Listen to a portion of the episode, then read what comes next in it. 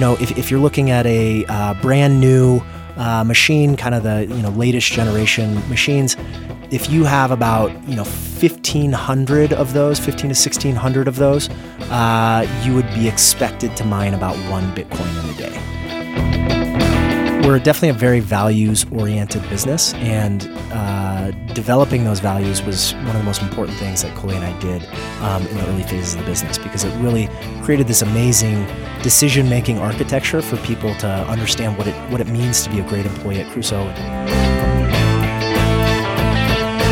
We're focused on aligning all of those computing resources and how they're actually getting utilized with the future of the climate and the future of the planet.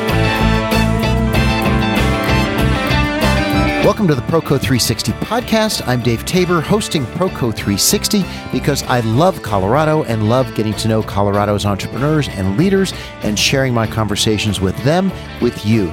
My guests have built very successful businesses while being collaborative, enjoying all that Colorado has to offer, and doing that with other talented people who are glad to be Coloradans. This episode is with Chase Lochmiller, CEO and co founder of Crusoe Energy. Talk about creative problem solving. You've probably seen the perpetual flames burning from a tower at an oil and gas production facility. That's not like the Olympic torch, that's called flaring. It's to safely and easily dispose of gas byproducts that are not cost effective to capture or transport.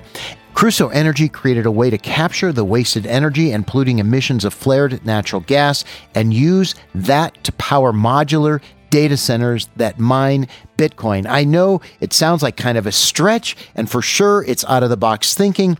That's what Chase and I will talk about. So, Chase, glad you could join me today on Proco 360. Hey, thanks for having me, Dave. I'm I'm I'm excited to be here. Good. Well, let's start with quick. Your in your words, a quick overview. I mean, how did I do with that intro? Uh, that was pretty good. I thought you nailed it one of the primary problems that we're solving right now is this problem that persists in the oil and gas industry called flaring. Um, you know, it's it's sort of existed since the beginning of oil and gas production. Today, we have about 14 and a half billion cubic feet a, a day that are flared globally. Um, you know, to put it into context, that's enough to power the whole continent of Africa. Wow. Um, and uh, so, so it is a, a, big global problem and a massive waste of you know an otherwise useful energy resource. Uh, and we've solved that problem by basically uh, moving the demand to the supply by co-locating these data centers alongside this otherwise wasted energy, um, and then utilizing that to generate power and, and putting it towards something useful. Well, uh, you were telling me before we got started that there's kind of an interesting backstory to the, sort of how this epiphany came to you. Talk about that. Sure. So, uh, you know, my co-founder and I, uh, we we come from you know just very diverse ends of the spectrum, and you know that that was really the only way that this business could have been created because it brings together such unique uh, business aspects. Um, so, uh, my co-founder, uh, you know, is a gentleman named Cully Cavness. Uh, him and I actually are both Denver natives. we went to high school together at, at Kent Denver, um, which is you know how we originally met and uh, we went, you know, very different career paths. Uh, you know, he he he came from an oil and gas family. Uh, his his dad and grandfather had, had, both been in the oil and gas industry, um, and uh, you know, I ended up pursuing more of a technology oriented career. Um, and uh, you know, within that career, I had done you know quite a bit of uh, usage of large scale grid computing for you know various research applications. you know, practically in the in the in the financial markets. Um, and uh, so he's got this gas background, and you've got this plasma physics MIT background, right? And somehow those two come together. Yeah, exactly. It's it's kind of a it's it's pretty unique. So I uh, you know I got I got really interested in the digital asset and cryptocurrency space. Um, I ended up joining a uh, I was an early partner at a hedge fund called Polychain Capital. Um, you know, I ended up leaving Polychain in, in early 2018 to, to basically pursue a personal dream of mine, which was climbing Mount Everest. Um, so, you know, I, I was, uh, my wife was pretty eager to start a family.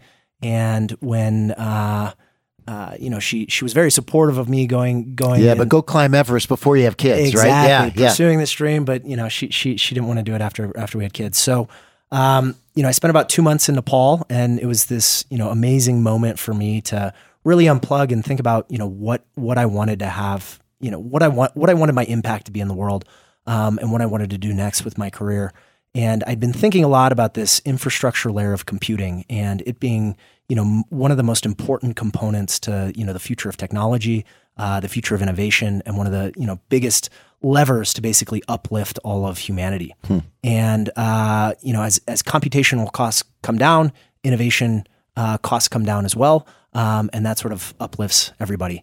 So as I'd been thinking about this infrastructure layer of computing, and you know, after I was fortunate to successfully summit Mount Everest, uh, I came back to Denver, uh, and I was spending some time here with with family. And Cully had reached out to me to hear more about my expedition. He was a big adventurer himself. And so him and I actually went uh, to climb a couple of 14ers out here in in Colorado. You know, we ended up talking the bulk of the day about flaring, and I I was very unfamiliar with this problem, uh, but Cully had been sort of experiencing it firsthand, operating upstream oil and gas company, and uh, I, I, was unaware of the sort of magnitude of it. And, mm. and as I was learning more and more about it, it, really just blew my mind. You know, I'd always thought of natural gas as something that you know just heated my house and uh, you know uh, I used to cook on my stove. Uh, but he, and and I always sort of took the infrastructure for granted. Hearing about the the magnitude and the scale of the waste, it, you know, it felt like a real opportunity. And as I was thinking a lot about this infrastructure layer of computing, you know, one of the primary costs of computing, particularly when, when you're engaged in, in high performance computing, is is is the energy cost yeah, associated with yeah. it. So, you know, globally, data centers consume about five percent of the global power footprint. Yeah, I just read something where Bitcoin mining alone uses as much power as the country of Sweden. Yeah, that's wild. It's it's a it's a it's a very large energy use case. Um, what's yeah. unique about Bitcoin mining is that it has certain properties that enable it to tap into otherwise wasted and hmm. stranded mm. energy resources. So it's a lot of people get this idea conflated that uh, it's it's it's it's utilizing otherwise energy that might otherwise be used for you know other mm-hmm. human use cases, but what's beautiful about Bitcoin mining is you can utilize it to, to, to capture these these stranded energy resources like flaring of natural gas. That's pretty cool. So let me ask you this question: Is you know, so you're going out and you're putting you're putting essentially self-contained data centers next to flaring scenarios, right? And you're capturing the energy that would otherwise just be burned and off off into the world, and you're redirecting that into energy to power a data center. Is that roughly it? That's correct. So we basically co-locate our data centers on site with the oil and gas production. Um, so what what what happens is an oil company drills an oil well, and what comes out of the ground is a mixture of oil, gas, and water. And the gas and or that, that goes through what's called a three phase separator. And the oil goes into oil tanks, which can be trucked to an oil refinery. Mm-hmm. The water goes into water tanks, which can be you know trucked to a water treatment facility. And then the gas, absent having a pipeline, is very very difficult to transport. Yeah. Um, and it's it's highly uneconomic, you know, oftentimes to compress it or liquefy it. And so what we've come up with is a uh, economic and environmentally friendly way to basically capture that gas and utilize yeah. it to power these on-site computing modules. So, are these energy companies that are producing mm, non-economical natural gas are they paying you to do something constructive with it so they don't have emissions or are you paying them to use the energy you know how does the economics work on that uh, it, you know, each each uh, deal is typically different, but typically we pay a a small amount for the gas. Okay, so what is once you put? I'm picturing, and maybe I'm picturing it wrong, but I'm picturing like a, a small building, a little module essentially, uh, and and it's full of, of racks with computers. Is that what what does a one of your data centers look like? That's right. You, you've you've got it You've got it perfect. You know, it's it's basically a, a modified forty foot shipping container. Yeah, yeah. That, uh, That's what I was know, thinking. Has, has With air conditioning that fold out. Yeah, yeah. Exactly. Yeah. And you know, it has a door, and when you open the door, you feel like you're walking down an aisle of a of a, data, data center. So for every and and you're alloc you're designing these data centers to mine Bitcoin because the way I understand it is basically you can crunch. You don't have great connectivity to the internet, to anything else. So you can crunch numbers on site and then what? Upload essentially upload the results rather than having to have a constant transition, a transmission of data back and forth. Is that sure? So with Bitcoin mining, one of the unique properties of it is that it's it's CPU bound and it's not IO bound, so it doesn't require a tremendous amount of network, uh, you know, low latency networking or high bandwidth networking we do have locations where we've actually built out um, very impressive networking solutions. So you know we have a we have a site where we can support 100 gig fiber 100 gig fiber connectivity. So which is you know that's competitive with most large Yeah. uh, co-location. But data generally, centers. the gist is that you're crunching in these boxes correct. and then uploading answers. Correct for our, our our Bitcoin mining footprint specifically, but we are also building out uh, uh, data center footprints for non crypto related uh, computational activities. So Yeah. uh, we have you know numerous pilots going that are you know focused on on AI research, on computational drug drug discovery, um, on graphical rendering to Hmm. Basically produce So uh, all animations. these all these high CPU concentrated activities can be done in these. Maybe I'll just call them crunch boxes. So Yeah, it's So- the it's the computational engine exactly. All so right, that's a so- that's a uh, more scientific word for computational engine versus Crunchbox. But no, I, I do have some more questions about Bitcoin mining because Sure. because it's so topically related right now. And so let me ask you a couple questions about that because you do you do mine Bitcoin in some of these boxes, Oh, absolutely. So it's, it's one of our primary use cases. yeah, so for every Bitcoin you mine, that's about forty thousand dollars in today's valuation, and or one hundred twenty-five thousand Dogecoin if you want to go there. so either either way, seems like you'd have a lot. You'd have to mine a lot to cover the expenses. So I mean, from a context standpoint, I mean, like. How many bitcoins in one of these boxes can you mine in a day or a month or a year? I mean, how does that work?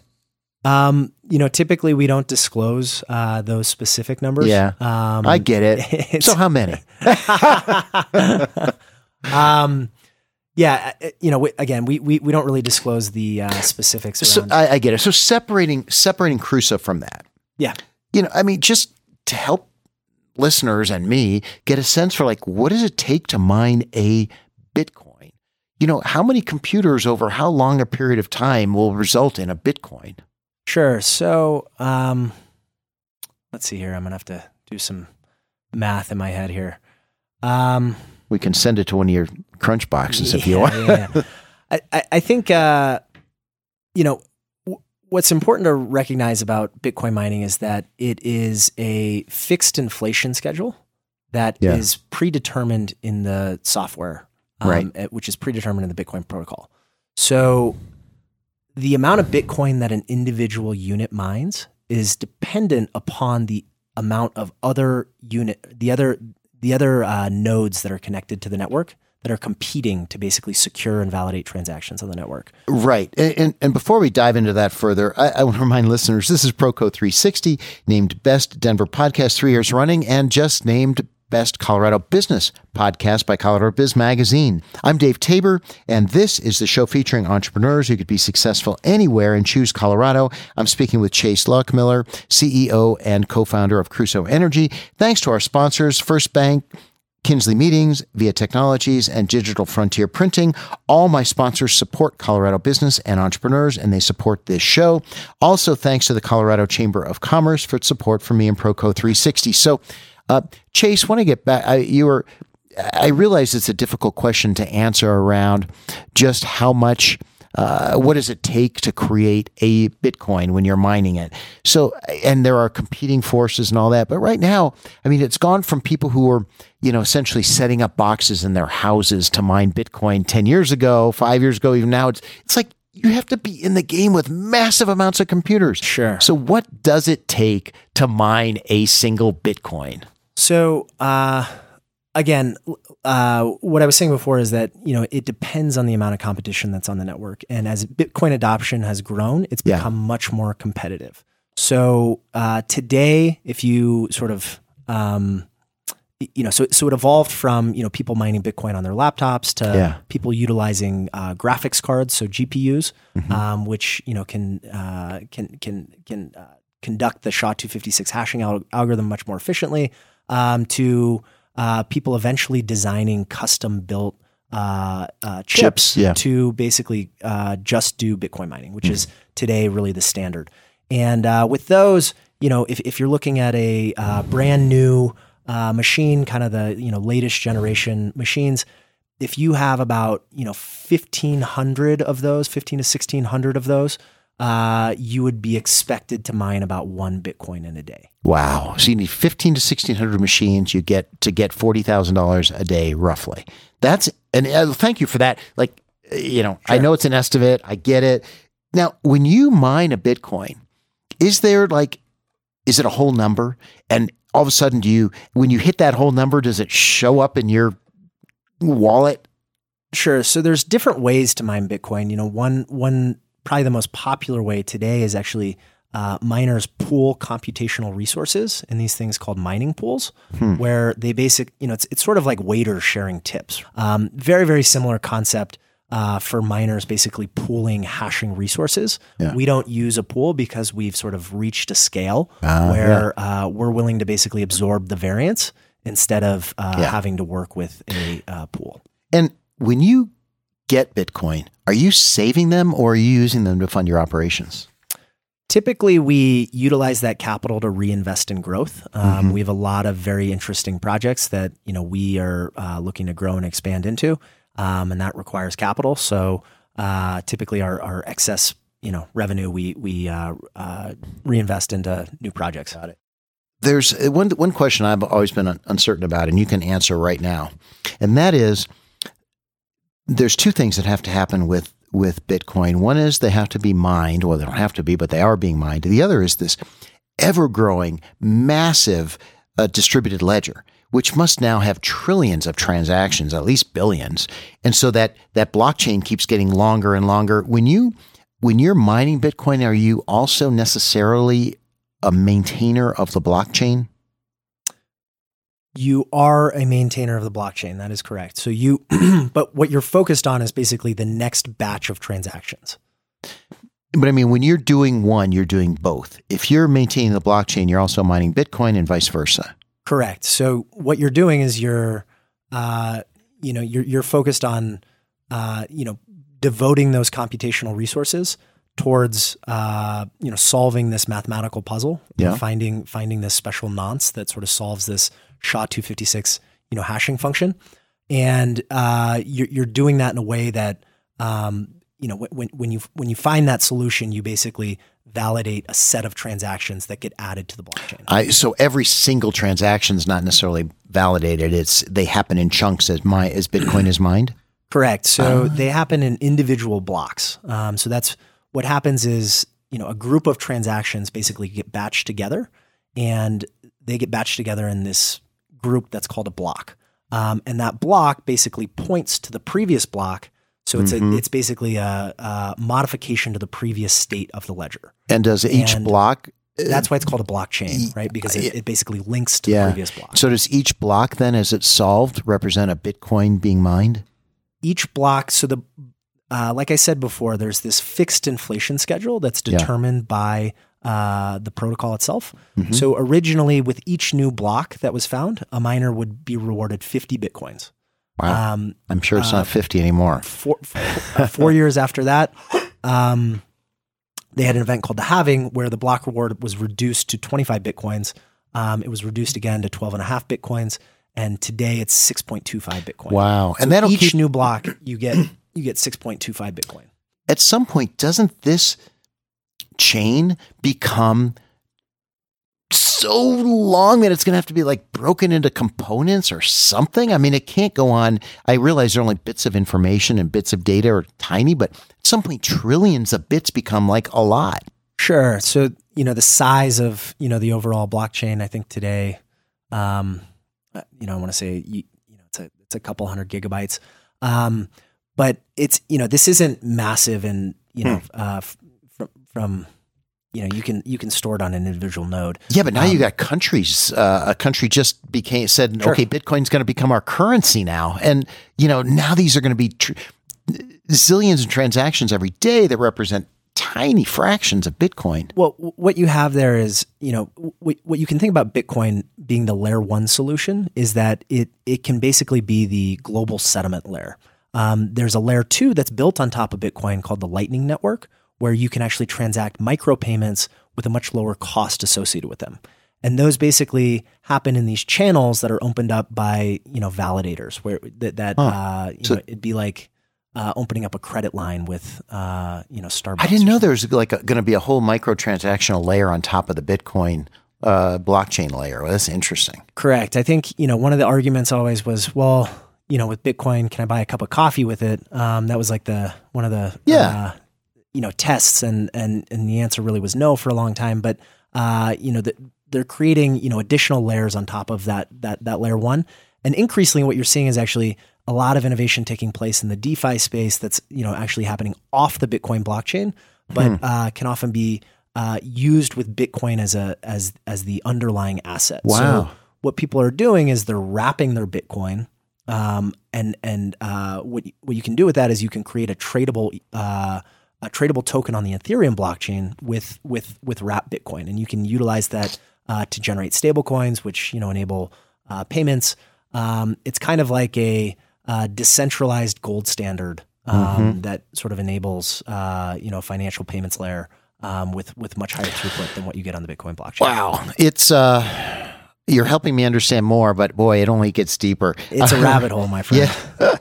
Listeners, this is Proco 360. I'm your host, Dave Tabor, and this is the show featuring entrepreneurs who could be successful anywhere and choose Colorado. I'm speaking with Chase Lochmiller, CEO and co founder of Crusoe Energy. Go to Proco360.com to subscribe to the newsletter, read my blog, link to sponsors, and catch the books I'm listening to on Audible. Please don't forget, rate Proco 360 in your app when you finish this episode. So I want to get back to the business of Crusoe Energy. Um, now that we did go down that rabbit hole of Bitcoin, I just I had to take advantage of it. So yeah, absolutely. Thanks. Happy uh, we did it. Yeah, and, and and and so you know, I I get where you're going with this whole flare. I'm going to call it flare to power.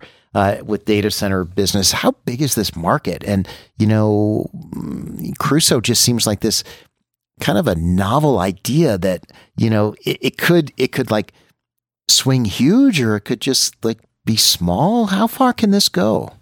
Um so we're excited about two different avenues here. And within the flaring and digital flare mitigation you know the market is massive. If you took you know I, I, I stated before but there's about 14 and a half billion cubic feet a day that are are, are, are flared with no beneficial use globally.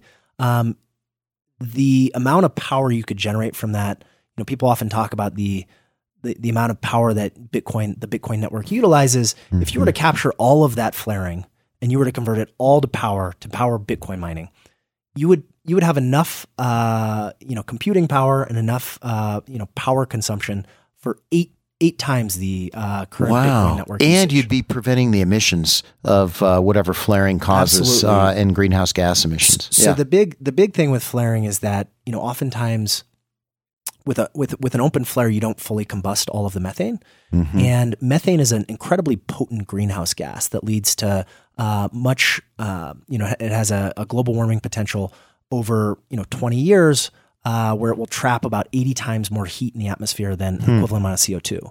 So by getting full combustion of the methane, you actually lead to this massive emissions reduction um, and mm-hmm. a greenhouse gas uh, emissions yeah. reduction. And so compared to flaring, our units basically uh, reduce the CO2 equivalent footprint by about 63%.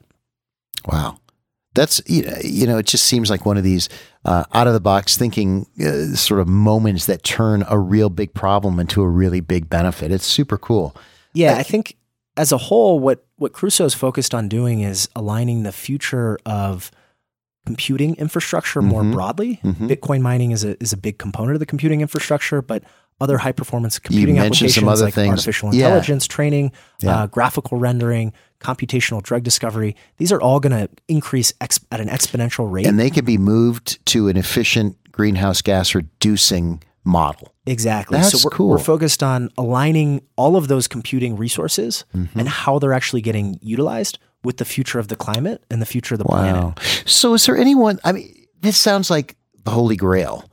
You know, one is uh, taking old technology that's polluting, converting it to support new technology that's the future of the world. I mean, that sounds like perfect. Now, is there anyone who doesn't like this idea? Is anyone pushing back on this notion?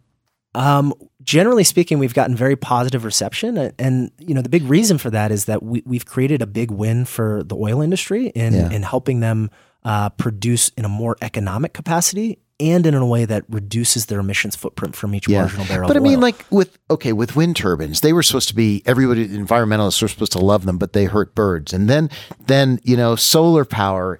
Everyone's supposed to love it, but now they're getting pushed back on that. And um, is there any pushback at all on this, or is everybody loving you?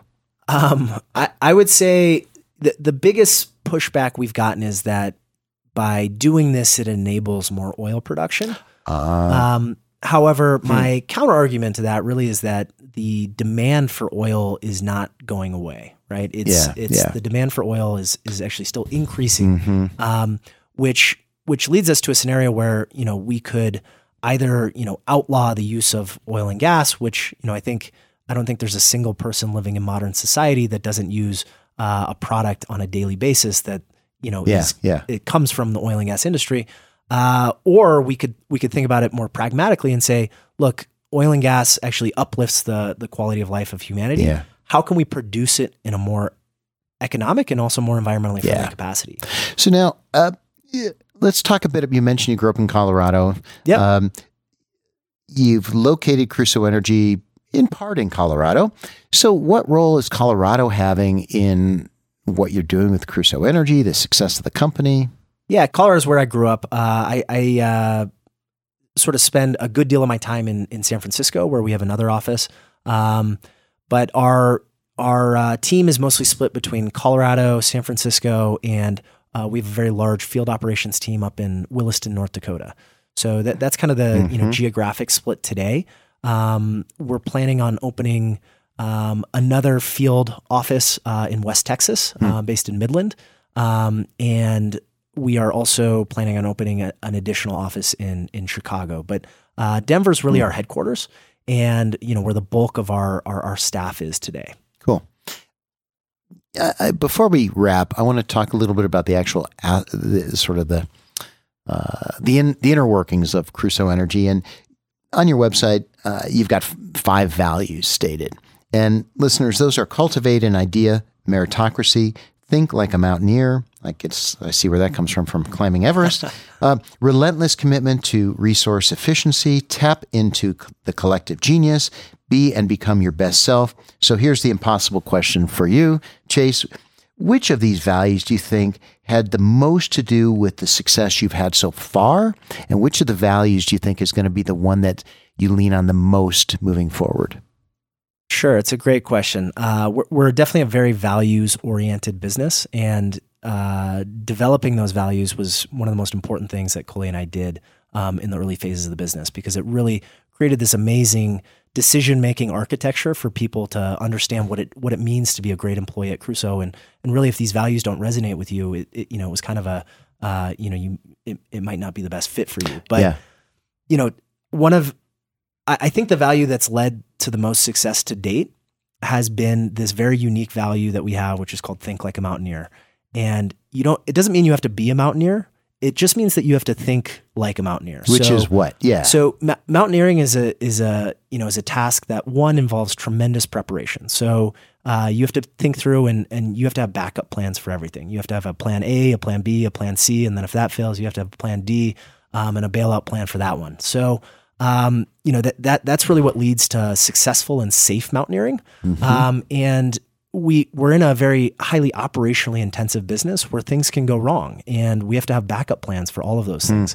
We've experienced a number of those, you know, uh, small and larger scale crises, um, ranging from you know things like oil prices going negative back in 2020. That was something Yeah. that was never on our yeah, radar paying to store never oil. on our map. Yeah. I mean, it just like was a completely unprecedented territory, and we had to be prepared for that, and um, in order to survive. So, the, uh, and then you know the the other aspects of it are you know promoting a you know massive safety culture. You know, we're operating in a Mhm. uh, in, in a in an area that you know if if things can go wrong, I mean, I mean you know people's lives are at stake here. Um, and then you know we're also dealing with a dynamic set of tools. You know, mountaineering, you're successful mountaineering if you know how to use your ropes, know how to use your ice axe, know how to use your uh, your that's- carabiners. Yeah. And uh, a similar set of tools, you know, in, in our industry, you know, it's you know we have large scale, you know, power generation facilities. We have to have experts that really, you know, know how to use those and and, and get the most out of them. Okay. So that that's really been the value that's led to the most success Yep. for us to date. Um, Yeah, going For- forward, what do going you think? forward, I think you know we have very very grand and uh, ambitious plans to you know build the next generation of uh, vertically integrated computing infrastructure that you know does everything from uh, the way you know uh, power gets generated, consumed, uh, to the way you know uh, software is designed and the way consumers you know utilize that. So.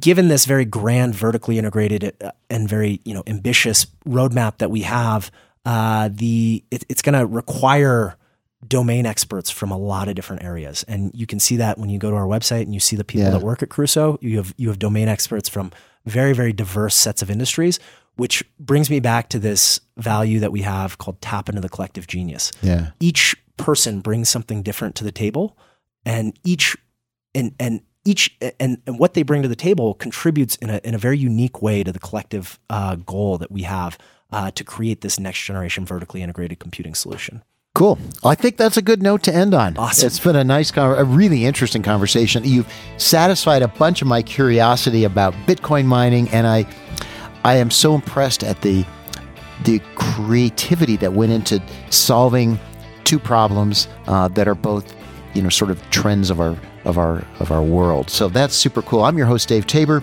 and today on Proco 360, you've been listening to my conversation with Chase Lochmiller, CEO and co-founder of Crusoe Energy. Uh, Chase, what a what a cool conversation. I look forward to editing this because I'm I know I'm going to be like, wow, I you know I didn't even realize this. So it's going to be fun. Thank you. awesome dave thank you so much for having me here it's, it's really been a pleasure Listeners, thanks for joining me on Proco 360, where we say, live, work, love Colorado because you and I and my guests can be successful anywhere and choose Colorado. You make the show successful by subscribing to the Proco 360 podcast and submitting a review. Thanks again to show sponsors First Bank, Kinsley Meetings, Via Technologies, Digital Frontier Printing, and the Colorado Chamber of Commerce. That's the show, Live, Work, Love Colorado.